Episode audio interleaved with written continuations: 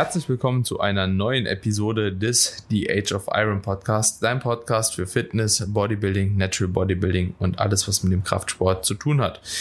In der heutigen Episode sprechen Tobias Büchner und ich über eine wichtige Thematik. Und zwar gehen wir heute mal ein bisschen auf das Thema Ernährung ein und insbesondere dahingehend auch auf das Thema Verdauung, denn auch dieses spielt in einer Diät, in einer Wettkampfdiät vor allem äh, natürlich eine übergeordnete Rolle, gerade wenn es gegen Ende zugeht. Und auch so kleine Verdauungsschwierigkeiten, sage ich mal, halt eben dieses Gewicht und auch die Form natürlich irgendwo sabotieren können. Dementsprechend wird sehr, sehr interessant. Tobi, freue mich auf jeden Fall auf deinen Input. Haben uns heute auch ja mehr oder weniger nicht groß drauf vorbereitet, sondern das wird jetzt so ein lässiger Austausch wie die letzte Episode mehr oder weniger. Ähm, dementsprechend wird cool. Bin gespannt, was du zu sagen hast. Und ich würde vorschlagen, wir fangen aber erstmal, bevor wir deep in die Thematik eingehen, am Anfang der Prep an, beziehungsweise gehen auch vielleicht nochmal so von Off-Season über ja, die, die Anfänge der Prep bis hin zu ähm, ja, dem Endstadium, weil ich denke, da ist halt eben auch ein gewisser Wandel zu be beobachten und ich denke, dass halt eben auch die Leute dann einfach nochmal einen besseren Überblick bekommen, dass es halt eben vielleicht auch zu Beginn noch nicht so 100% notwendig ist, das Ganze halt eben ja, genau mhm. zu machen, wie es am mhm. Ende halt eben vielleicht relevant wird. Voll. Also ich denke, jeder, der schon eine Prep gemacht hat, ähm, der weiß, dass sich die Verdauung verändert.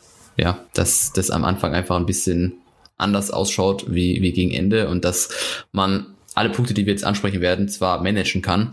Ob das aber dann das gewünschte Ergebnis bringt, sage ich mal, und die Verdauung auch bis zum Ende hin passt, ist halt die Frage. Ja, weil ich denke, einer der, der, der Punkte, die man am wenigsten stark kontrollieren kann und die den größten Einfluss auf die Verdauung hat, ist einfach das Thema Stress, weil der sich mit der Zeit einfach stark akkumuliert und sich bei der anderen Person stärker oder weniger stark einfach auf die Verdauung auswirkt. Und da kannst du dann noch so viel machen, was die Ernährung hergibt, wenn der Körper einfach damit reagiert, dass die Verdauung eben nicht sitzt, dann, dann ist es, wie es ist. Ja, also man kann natürlich, wie gesagt, alle möglichen Dinge probieren, die wir gleich genauer eingehen, aber Stress darf auf jeden Fall nicht vergessen werden und hat meiner Meinung nach auch gerade im Endstadium den größten Einfluss auf die Form, ab ganz abgesehen von, was weiß ich, irgendwelchen, irgendwelchen Lebensmitteln oder Carbs oder dies oder das. Äh, Stress siehst du, wenn der hoch ist. Ja, und wenn der Auswirkungen auf die Verdauung hat, siehst du das eben auch.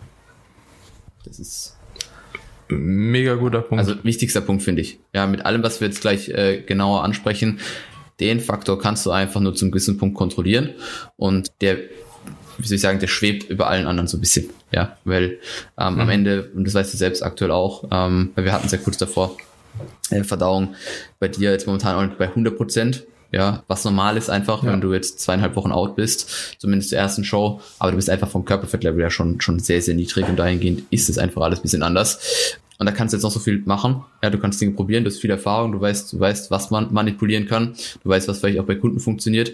Ähm, am Ende bleibt der Stress trotzdem der, das oder der Punkt, der dann entscheidet, ob das funktioniert oder nicht. So ein bisschen. Hm. Ja. Ja. Super interessant. Also hätten nicht persönlich gedacht, dass du jetzt mit Stress direkt da reingehst, ähm, weil es natürlich viele andere Punkte gibt, die gerade wahrscheinlich auch die Anwender ganz gerne erstmal optimieren würden, wie Stress, weil Stressmanagement ist, glaube ich, schon so eine Sache, das erfordert die größte Aufbringung, äh, beziehungsweise du musst einfach am meisten investieren, um deinen Stress, glaube ich, signifikant zu reduzieren und nicht künstlich zu, äh, zu reduzieren. Ne? Also so, weil gerade beim, bei, beim Stress ist es ja auch so, wenn du jetzt sagst, okay, ich mache mir jetzt halt eben weniger Stress, weil ich ändere halt eben das und das und drehe meinen Tag halt mhm. eben. Aber ob sich dann wirklich was mhm. ändert, ist halt so die Frage. Und ob dir das nicht sogar mehr Druck mhm. gibt, ist mhm. auch wieder die Frage. Und gerade auch in der Prep, es kommen halt immer mehr Punkte dazu, die du halt eben mhm. nailen musst am Tag. Also es wird mhm. nicht weniger in der Prep als in der Offseason. Ne? Also muss man halt eben sagen, so ich bin aktuell auch, also keine Ahnung, zwei Stunden am Tag abgesehen von Training, eineinhalb mhm. vielleicht, gehen definitiv für mhm. die Prep drauf. Das ist jeden Tag dem Coach gerade ein Update mhm. schicken. Mhm. So, das ist jeden Tag halt eben meine drei Runden Posing. Die Kür muss irgendwann gemacht mhm. werden. Ja, und muss auch, wenn die jetzt nicht gerade so 0815 ist, halt auch einstudiert mhm. werden. Ähm, du musst Form-Updates machen. Ja, neben dem Posing. Ja. du musst deine Steps hitten, die jetzt auch in der Regel nicht weniger werden musst genauer tracken. Ich merke auch, wie das mhm. mental halt anfordert mhm. irgendwann, ne? weil du halt Sehr eben mehr basteln Punkte. musst. Bin, bin jetzt gerade auch dabei, so fast schon zu sagen, okay, ich mache halt Mealplan, weil ich habe keinen Bock mehr. Es fuckt einfach nur ab. Ne? Und ähm, also, no joke, ich glaube, neben dem Training sind safe zwei Stunden am Tag die für diese ganzen To-Dos hm. draufgehen. So, ne? Dann gehst du noch irgendwie dreieinhalb Stunden trainieren mit allem drum und dran, vielleicht vier. Manchmal drei, ja. keine Ahnung, aber also bei mir werden es immer so dreieinhalb mhm. mit Fahrt, mit allem drum und dran eher vier, dann bist du sechs Stunden halt am Tag mit deiner mhm. beschäftigt. Und dann soll mal jemand sagen so, ja gut, so du investierst aber keine Zeit, so du bist halt voll auf Stoff, ne? Plus deine acht Stunden Schlaf, neun Stunden Schlaf willst du ja auch noch reinkriegen. Und dann bring die ganze Arbeit in dem restlichen Fenster unter und dann guck mal, dass dein Stress halt eben nicht so hoch kommt. Da hast du noch entsprechend viel Verantwortung als Coach in der Hinsicht für andere Leute. Natürlich auch bei anderen Jobs. Ja, wir wollen jetzt hier nicht als Coach leben, irgendwo ja aufs Treppchen stellen. Eher, das kommt uns eher zugute. Ja. Komm. Muss ich ja. halt auch sagen, so, ne? Das sagen gewährleistet mal, auch, dass das hängt das von der Person ab. Ja, mal so, mal so. Ja, ja, okay. nee, aber größtenteils schon. Ja. Aber ich denke, der, der Punkt, den du jetzt am Ende noch angesprochen hast, das Thema Schlaf, es kann allein daran schon hängen, dass dann die Verdauung schlechter ist, wenn einfach der Schlaf über die ganze Prep schlechter wird. Und auch das hast du ja nur bedingt in der Hand. Also das hängt ja irgendwo dann alles zusammen. Ist ja irgendwo ein Konstrukt. Kannst du nicht einfach nur sagen, also es kann so simpel sein, dass es ein Lebensmittel ist, was die Verdauung irgendwo negativ beeinflusst. Ja, das ist ein sehr, sehr banaler Grund und der ist natürlich auch einfach zu, zu beheben, aber meistens ist das Problem dann doch etwas komplexer und ähm, es ist einfach dann so eine Spirale von Energiedefizit, was dann über die Zeit zu schlechterem Schlaf führt, was zu mehr Stress führt, was zu einer schlechteren Verdauung führt, zu einer schlechteren Form. Also einfach so über paar Ecken hast du dann auf einmal das Resultat von einer schlechteren Form, von einer schlechteren Verdauung, aber der Ursprung ist halt letztendlich dann einfach nur das Defizit über einen sehr langen Zeitraum. Und dementsprechend kann, wie gesagt, Kleinigkeiten wie Lebensmittelauswahl, Trinken, Mealtiming äh, etc. pp. helfen, aber halt nur bedingt. Ja. Muss man mhm. einfach so, muss man einfach ja. so rational sehen. Ja. Mhm. Das ist, das ist, denke ich, der, der wichtigste Punkt, wenn es um diese Sache geht.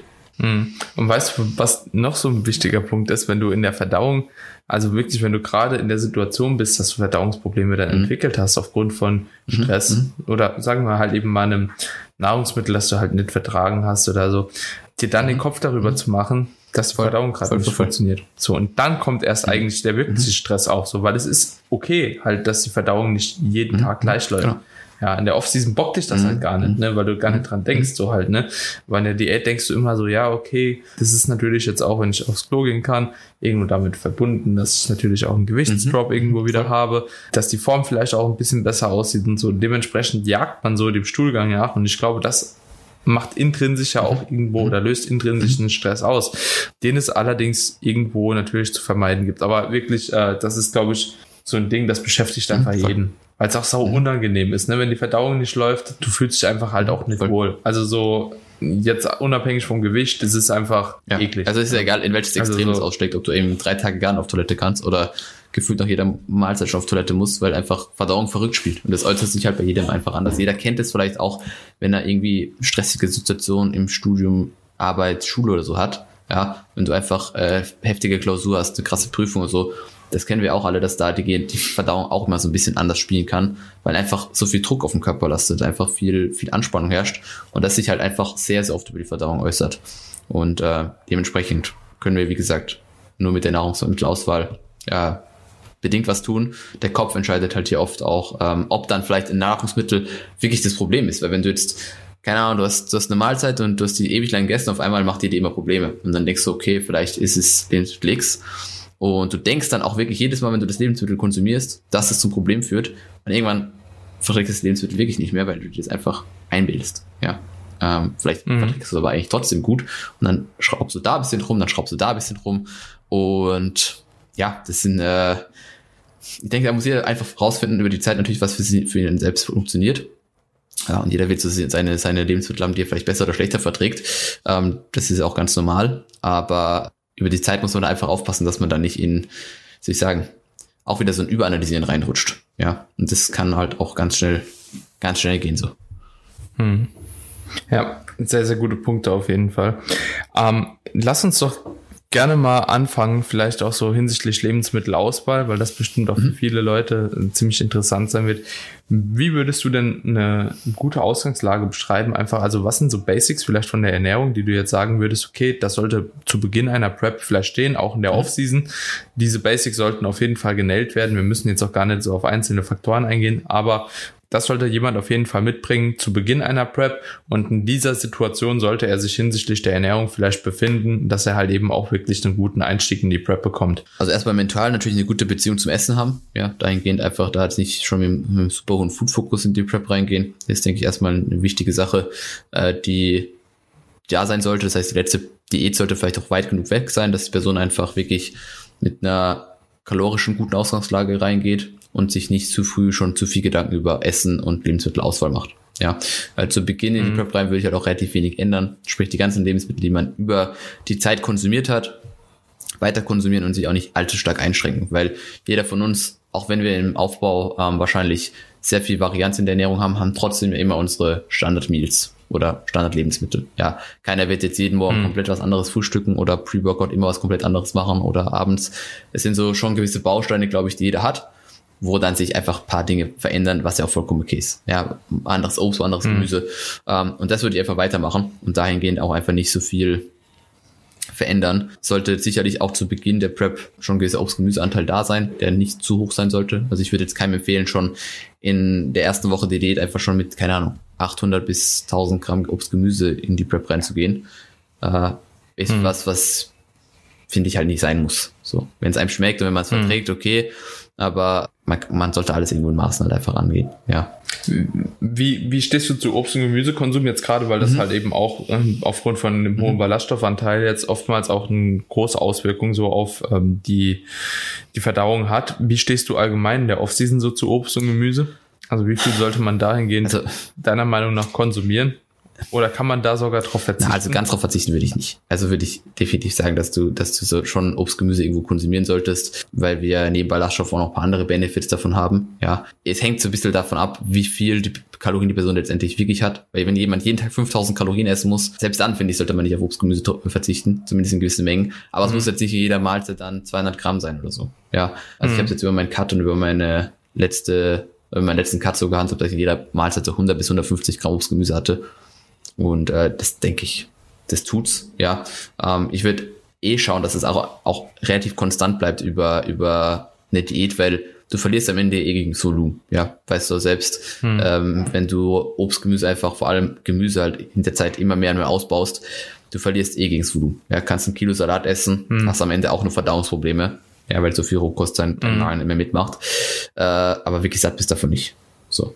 Das heißt, es hm. eigentlich möglichst konstant zu halten, auch Obst- und Gemüsequellen zu nutzen, die du wirklich verträgst, weil auch dahingehend gibt's ja wirklich äh, große, mhm. große Unterschiede, ja. Der eine hat mega viel Problem mit Kohlgewächsen, der andere kann sie easy essen. Äh, der eine muss sein mhm. Gemüse garen, der andere kann Rohkost essen. Also da würde ich wirklich mir viel Feedback vom Körper abholen, ähm, was geht und was nicht. Und das, was wirklich nicht geht, eliminieren. Ja, weil du hast nichts davon, wenn du jedes Mal wieder den Brokkoli reinhaust und dann hast du dann abends jeden Mal, jedes Mal voll den Blähbauch. Ja, fühlt sich eigentlich nur schlecht. Mhm. Und dann ist halt was anderes. So, also ich denke, mhm. man sollte dahingehend wirklich schon, schon äh, über die Zeit einfach lernen, was man braucht und was man nicht braucht und dann auch ganz gnadenlos Ja oder Nein sagen zu den Sachen. Mhm. Ja, also grundsätzlich denke ich auch, dass eine, gewisse Ausgangsbasis auch in der ähm, Aufbauphase oder am Ende der Aufbauphase gewährleistet werden sollte. Also dass da einfach, ich sage immer so zwei bis 300 Gramm Obst, ja, vielleicht drei bis 400 Gramm für die Männer, die ein bisschen schwerer sind und äh, ja drei bis 400 Gramm Gemüse beziehungsweise vier bis 500. Also so zwischen 6 und 800 Gramm Obst und Gemüse täglich kann man sich glaube ich schon ganz gut bewegen und das auch die meisten Leute ohne Probleme. Ja, mindestens 500 ist so für mich immer so ein Richtwert. Ja, also mindestens 500 sollte man konsumieren, weil natürlich auch viele Leute, die nicht wirklich bewusst mit Obst und Gemüse umgehen, halt eben auch relativ unbewusst, habe ich oftmals so den Eindruck, auch mit anderen Lebensmitteln umgehen, ähm, Ballaststoffe dann doch teilweise ein bisschen zu kurz kommen. Ja, vielleicht halt eben auch äh, die Nahrungsmittelauswahl dann ein bisschen zu utopisch wird. Also ich finde, durch so eine strategische Implementation von Obst und Gemüse gewährleistet man auch irgendwo oftmals eine etwas cleanere Ernährung automatisch. So, das ist ähm, so eine Beobachtung, die ich jetzt einfach mal über die letzte Zeit gemacht habe, so bei Klienten, Klientinnen, wo ich die ähm, Ernährung einfach immer mal wieder so mir anschaue, ja, mir einfach so Screenshots schicken lasse und dann einfach mir einen Überblick mal einhole. Und oftmals ist es so, dass die Leute, die tatsächlich wenig so Obst und Gemüse essen, halt auf ganz komische Lebensmittel auch manchmal zurückgreifen, wo ich dann denke so, bra, na, ne, Komm schon, halt, ne? Ja, ähm, optimierst das Training bis zum Endstadium so, knallst jedes Supplement rein so und dann halt, ja, da so Lücken lassen, wo wir jetzt eigentlich sagen, so, okay, das sollte halt eigentlich gefixt sein. Ernährung sollte eigentlich keine Thematik sein, so, ne? Ja, Genau, und dementsprechend bin ich da ein großer Freund von. Zudem denke ich, ist es zuträglich, dass man auch vorher schon sein, seine Mahlzeiten über den Tag halt eben mehr aufteilt. Also umso mehr Kalorien zur Verfügung stehen, umso mehr Mahlzeiten macht es halt auch irgendwo Sinn zu essen. Für die meisten, denke ich, äh, ist so ein guter Spielraum. Vier bis fünf Mahlzeiten am Tag. Ich bin mittlerweile auch so weit, dass ich jetzt sage, okay, drei Mahlzeiten versuche ich zu reduzieren. Also so vorher habe ich immer noch gesagt, okay, weil ich auch selbst so in dieser Foodfalle drin war, dass ich gesagt habe, okay, drei sind auch zielführend, ne? dreimal Proteinsynthese stimulieren, vielleicht noch ein paar EAAs oder ein Shake im Training, ist okay, aber ich bin mittlerweile so, ich glaube, vier Mahlzeiten sind oftmals ein bisschen zuträglicher und auch gerade so für Hunger- und Sättigungsregulation ein bisschen zielführender als drei Mahlzeiten noch, wo halt eben dann doch ja ein großer Hunger oftmals zustande kommt, wenn man halt eben die Mahlzeiten zu lange auf sich warten lässt. Ähm, dann kriegt man auch mehr Cravings. Habe ich einfach so bei mir selbst beobachten können und auch bei verschiedenen Klienten, wo ich es jetzt umgestellt habe, dann nochmal von drei auf vier Mahlzeiten, dass das dann doch oftmals ein bisschen besser läuft. Wohingegen das bei über fünf Mahlzeiten tatsächlich schon oftmals in die andere Richtung geht. Also dass die Mahlzeiten meistens Voll. zu klein sind, man den ganzen Tag nur noch am Snacken ja. ist, ne? Außer hast halt so 6000 genau. Kalorien zur Verfügung. Oder ich denke, die Gesamtkalorienanzahl spielt da mit die größte Rolle halt. Also, weil, klar, wenn du, wenn du, wenn du viel Kalorien hast, dann kannst du auch mehr Mahlzeiten das Ganze solltest du auf mehr Mahlzeiten aufteilen, die halt entsprechend groß sind, weil wenn du bei 5000 Kalorien nur drei Mahlzeiten hast, dann hast halt ja pro Mahlzeit ungefähr 1650 Kalorien. Das ist halt schon eine Hausnummer. Ja, also selbst wenn du da mit der Lebensmittelauswahl sehr sporadisch bist, beziehungsweise sehr stark verarbeitet konsumierst, dann hast du da trotzdem noch entsprechende Mengen. Ja, und das wird ja die Verdauung mhm. auch wieder irgendwo stärker belasten. Deswegen, Mealtiming ist auf jeden Fall eine Sache, die über die ganze Prep äh, vor allem hinsichtlich Training optimiert sein sollte, aber auch im Hinblick auf die Verdauung, dass man sich einfach so, so leicht wie möglich macht. Mhm. Ja, bin, bin ich voll bei dir. Und wenn man dann in die Prep einsteigt, ähm, welche Änderungen oder welche Anpassungen würdest du da jetzt vornehmen? Gibt es da irgendwelche, die jetzt vielleicht auch kalorisch zusammenhängen, wenn du jetzt beispielsweise jemand hast, der am Anfang 5000 Kalorien konsumiert, also so wirklich eine große Kalorienmenge, vielleicht über fünf, sechs Mahlzeiten. Ähm, würdest du da etwas an der Mahlzeitenfrequenz dann aufgrund der Reduktion, weil meistens sind das ja auch die, die ein bisschen mehr Fett verlieren am Anfang und ein bisschen höher im Defizit sind, würdest du da dann grundsätzlich was ändern oder würdest du das erstmal so nahezu also Ich denke, jeder sollte erstmal rausfinden, was für ihn halt funktioniert. Ja, und da so ein bisschen in die Prep rein, reinwachsen, äh, schauen, wie er sich selbst aufteilt. Ich denke, der wichtigste Punkt sollte halt die Ernährung ums Training rum zu optimieren äh, sein. Also dass das, das im Vordergrund steht. Und wenn die Person es mit vier Mahlzeiten gut fährt, dann sollte sie vier Mahlzeiten nehmen oder fünf. Ja, also wie du schon vorhin mhm. gesagt hast, das ist wahrscheinlich so mit die der sinnvollste Approach, vier bis fünf Mahlzeiten über den Tag zu verteilen. Meistens wird es auf vier rauslaufen, weil wir logischerweise immer weniger Kalorien haben. Irgendwann wird dann halt einfach eine Mahlzeit wegfallen. Mhm. Aber wenn wir vor allem eine gute Pre- und Post-Workout-Nutrition haben, dann haben wir schon für die Prep viel richtig gemacht. Und das sollte halt von Anfang an meiner Meinung nach im Vordergrund stehen. Also dieser Eat-to-Perform-Aspekt und nicht einfach, keine Ahnung, Eat-to-Sleep-Aspekt, sprich viel Kalorien vom Schlafen mhm. gehen. Ist auch okay, aber wenn du den ganzen Tag halt überhungerst oder dein Training darunter leidet, ist halt schwierig. Ja, also das halt mhm. bedenken. Und je näher es halt einfach auf die, auf das Endziel hingeht, desto strikter wird wahrscheinlich auch die Lebensmittelauswahl schon automatisch. Ja, weil wir natürlich nicht mehr so viele Optionen haben. Ja, je weniger Kalorien, desto weniger Möglichkeiten haben wir. Und über die Zeit findet man ja auch einfach so seine Meals, die einem schmecken. Und hm. ja, je näher es dann halt einfach zu Prep, äh, zum Prep-Ende geht, denke ich, macht, wie du schon selber angekündigt hast, ein Meal, Mealplan vielleicht schon Sinn. Ja. ja hm. Dann schon sehr, sehr strikt eigentlich jeden Tag dasselbe ist, äh, damit dann auch garantieren kann, beziehungsweise dieses ganze, dieses ganze Rauschen eliminiert, was negativen Einfluss auf die hm. Verdauung haben kann. Ja, weil wenn du halt jeden Tag immer was anderes isst, dann weißt du am Ende vielleicht gar nicht, was das Problem ist. Und wenn du aber jeden Tag dasselbe isst und du eben nach jedem Meal X entsprechend Probleme hast oder vielleicht das auf was zurückführen kannst, dann, dann lässt sich halt ein bisschen genauer, genauer äh, beurteilen. Ja, ähm, nur sollte Mhm. der Mealplan meiner Meinung nach nicht zu früh implementiert werden, dass du es halt auch wirklich durchstehst. Weil wenn du dann 25 Wochen das gleiche isst, schwer, schwieriges Thema. Aber auch machbar, ne? definitiv. Kann, gibt es auch sicher Leute, Leute, die das A schon gemacht haben und B damit sehr gut zurechtkommen. Aber funktioniert nicht für jeden. Und das ist, deswegen denke ich, sollte sich jeder die Option lassen. Wenn man, wenn man weiß, dass es für ihn Hm. funktioniert, bitte auf jeden Fall machen. Wenn man, wenn man davor ein bisschen Respekt hat, beziehungsweise sich einfach am Anfang nicht zu stark einschränken will, dann würde ich das Ganze irgendwann Richtung, keine Ahnung, 12 Weeks Out oder so implementieren. Hm. Wie viele Leute mit Mealplan hast du in deinem Coaching drin? Off-Season-mäßig? Oder Prep? Allgemein, ja. Off-Season glaube ich genau zwei. Zwei. Mhm. Und Prep aktuell niemand. Also die machen alle erstmal noch Freihand. Ja, also die, be- die, die, die, die suchen sich aber auch Step by Step einfach ihre eigenen Meals zusammen. Also ich, ich schaue, dass ich in der Pre-Prep Ja. weiß, äh, auf jeden Fall drauf acht oder einfach die Infos gebe, dass sie sich schon mal so ein bisschen Routine aufarbeiten, auf, auf äh, erarbeiten sollen, ja, die sie dann in der Prep einfach entspannt umsetzen können. Und dazu gehört natürlich auch entsprechend Mealtiming und Lebensmittelauswahl so ein bisschen zu managen. Ähm, einfach so vor allem vor dem Training zu wissen, was man gut verdaut, wo man gut performen kann. Ja, dass das auf jeden Fall passt. Und dadurch, ohne dass ich einen Mealplan schreibe, schreiben die sich im Endeffekt selbst schon so ein bisschen ein. Weißt du? Also Ja. deswegen für Mealplans Mhm. schreibt die gern für Leute, wenn die die brauchen, aber grundsätzlich bin ich nicht der größte Freund davon. Mhm. Also ich schreibe grundsätzlich Ja. auch gar keine.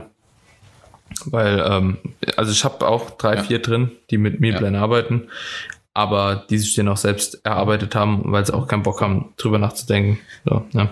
Die arbeiten das auch einfach immer ab so und bei einer Anpassung erhöhen die dann halt einfach eine Reise Ja. oder so, ne? wie man es früher halt auch gemacht hat, aber funktioniert für die gut und tatsächlich sind das meistens die Leute, die tatsächlich auch mehr essen.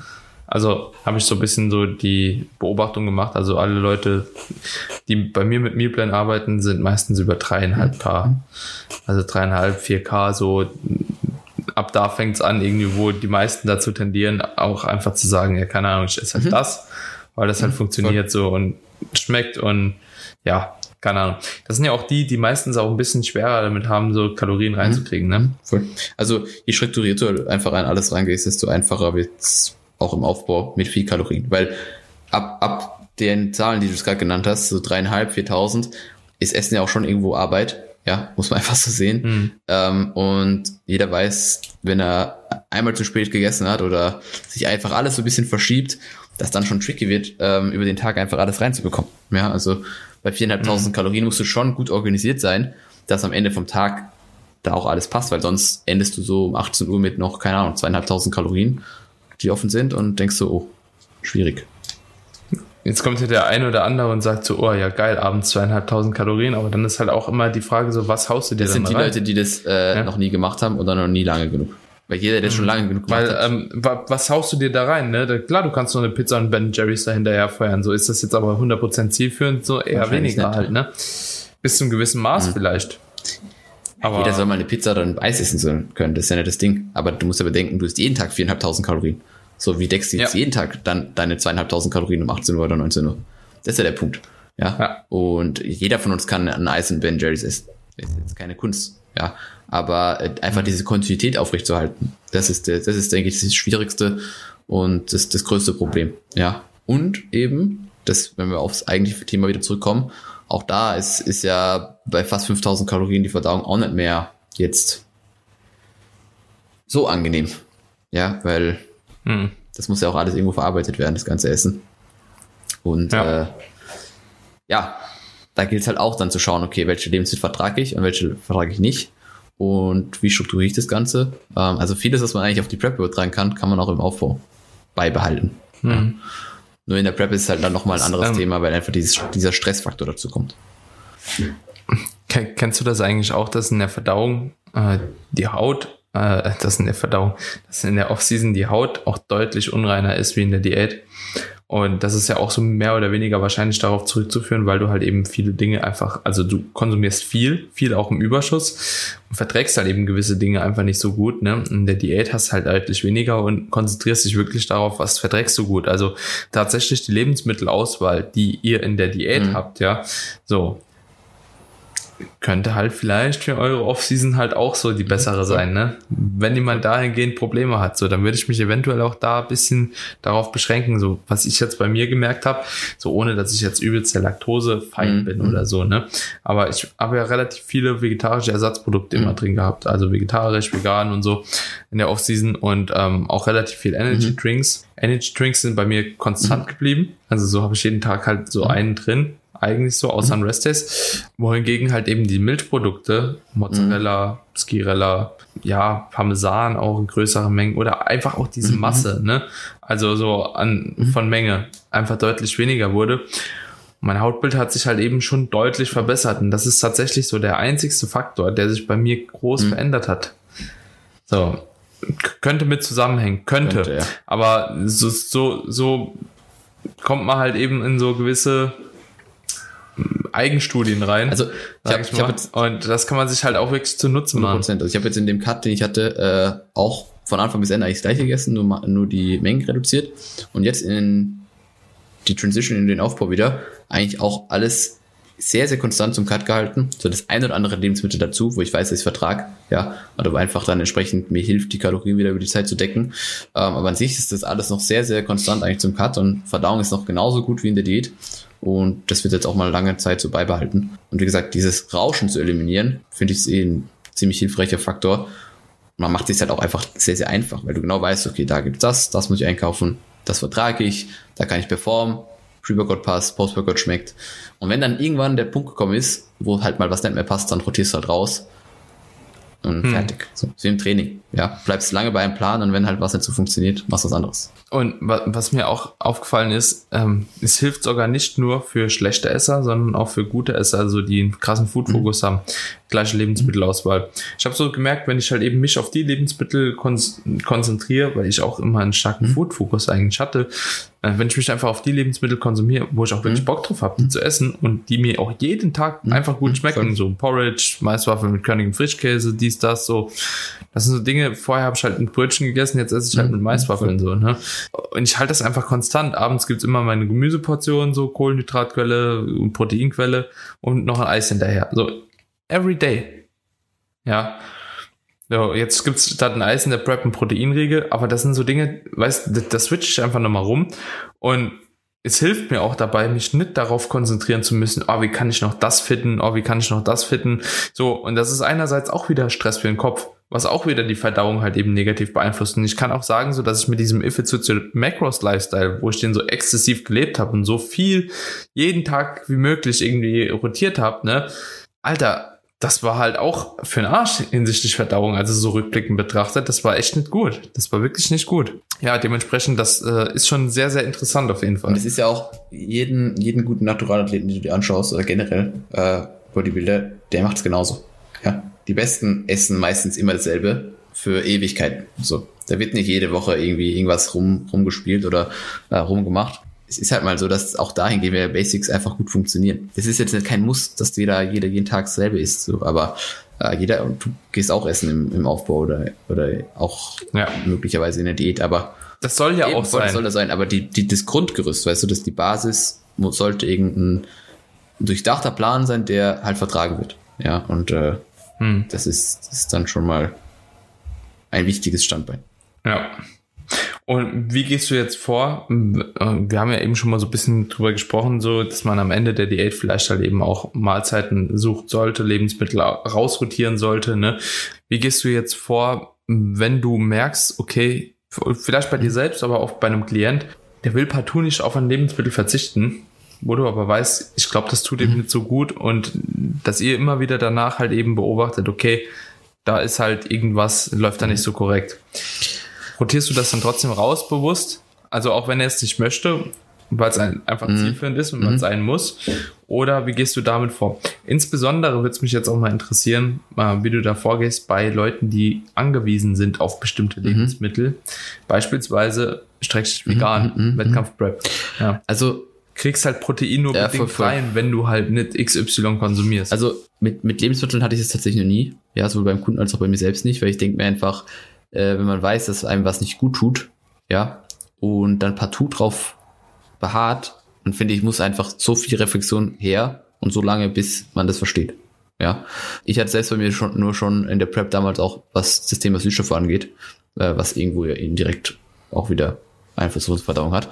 Damit hatte ich selbst ein Problem, als ich Süßstoffverbot bekommen habe von meinem Coach. Und das Problem mhm. hatte ich auch schon bei Kunden, dass dahingehend einfach die Akzeptanz von so einer Sache nicht so hoch ist. Ja, weil die einfach partout auf ihr, die brauchen ihr Leitgetränk, die brauchen ihren Süßstoff im Skier, die brauchen ihren Süßstoff in den Oats und ist natürlich verständlich, aber es kann halt am Ende Auswirkungen auf die Form haben. Und dann denke ich mir halt, willst du die beste, beste Form rausholen oder halt nicht? Ja, und jeder kann ja selbst entscheiden, was er macht. Also ich kann als Coach oder wir können als Coach nur Ratschläge verteilen. Ja, im Endeffekt, auch wenn wir mhm. sagen, ich verbiete jetzt Süßstoff, wir können es ja nicht verbieten. Die Leute sind ja trotzdem noch selbst für sich mhm. verantwortlich und müssen dann ähm, letztendlich machen, was sie für richtig halten. Das heißt, wir, wir haben da nur bedingt Einfluss drauf, aber ich denke einfach dahingehend aufklären, kommunizieren, vielleicht auch Ängste von sich von dem Kunden anhören, was, was passiert, wenn er jetzt Lebensmittel XY rausrotiert oder warum er es nicht rausrotieren will. Das ist, denke ich, das Wichtigste. Und ja, wenn es partout nicht raus will, dann, dann geht's ja nicht. Ja, und was Veganer jetzt angeht, im Hinblick auf die Proteinquelle, da hast du halt ja nur bedingt äh, dann Spielraum. Ja, also äh, da mhm. führt dann ja auch kein großer Weg dran vorbei, dass man das Ganze dann weiter konsumiert. Sofern halt am Ende mhm. die Kalorienbilanz passt, ja. Also. mhm. Ja. Ja, das ist nämlich immer so das Ding halt. Irgendwo muss halt auch das Protein mhm. dann rein, ne? Und irgendwo kannst du dann nicht bei allem Abstrich machen. Ich habe eine Veganerin mhm. im Coaching mit einer, ich glaube, die hat eine Weizen und eine Sojaallergie mhm. als mhm. Veganerin. Das ist auf jeden Fall sehr ja. sportlich. Definitiv. Das ist wirklich schwierig. das ist wirklich äh, krass, aber auch die kriegt sie. Ja, ne? das geht. Also, du musst dich einfach halt stark genug mit allem auseinandersetzen und dann halt schauen. Also definitiv ja. geht es. Ja, das ist ja, mhm. jedes Problem gab es schon immer irgendwann irgendwie und jeder hat es schon irgendwie gelöst. So dass man immer vor Augen hat. Ja. Ja. ja. Ich würde sagen, hier könnten wir eigentlich auch einen guten zweiten Teil nochmal drüber äh, mhm. machen. Verdauung und Lebensmittelauswahl in der Peak Week. Mhm. Sehr gern, ja. Können wir uns für nächste Woche vielleicht eigentlich mal auf die Timeline schreiben. Ja, weil ich denke, jetzt haben wir eine halbe Stunde ganz gut auch die Transition mal besprochen, zu grundlegende Faktoren. Hast du noch irgendwas, was du jetzt unbedingt hier noch anfügen wollen würdest in der Episode? Gut kauen. Ja, vielleicht auch noch ein wichtiger Punkt, wenn es um Verdauung geht. Ja. Und drauf konzentrieren. Genau, also wirklich Zeit nehmen fürs Essen, gut kauen, gilt jetzt egal, ob auch vor der Diät. Ich meine, in der Diät wird man sich eh schon mehr Zeit nehmen fürs Essen, weil man es irgendwo zelebriert. Ja, aber einfach gut kauen, weil das natürlich auch schon Einfluss auf unsere Verdauung haben kann. Ja, oder hat, definitiv. Dementsprechend mhm. kann man sich damit schon mal ein bisschen was erleichtern. Am Ende, wie gesagt, ist es nur ein Bruchteil von dem, was Auswirkungen auf Verdauung dann haben kann. Hm. Ja. Alright, Tobi, ich würde sagen, tu mal die Episode hier beenden. Wenn euch die Episode gefallen hat, seid ihr wie immer herzlich dazu eingeladen. Ich würde euch sogar darum bitten, ja, uns eine 5-Sterne-Bewertung bei Apple Podcast oder bei Spotify dazulassen. Äh, das hilft dem Podcast weiter zu wachsen, dass wir noch mehr Leute erreichen, vielleicht auch noch mehr Leute in dem Segment Wettkampf Bodybuilding. Ich denke, wir können hier für jeden einen guten Input liefern und dementsprechend empfehlt den Podcast auch gerne euren Freundinnen weiter. Und ich würde sagen, wir hören uns dann in der nächsten Episode wieder. Bis dahin, Tobi. Ich wünsche dir einen super Tag. Ich dir auch. Adios. Bye, bye, Leute.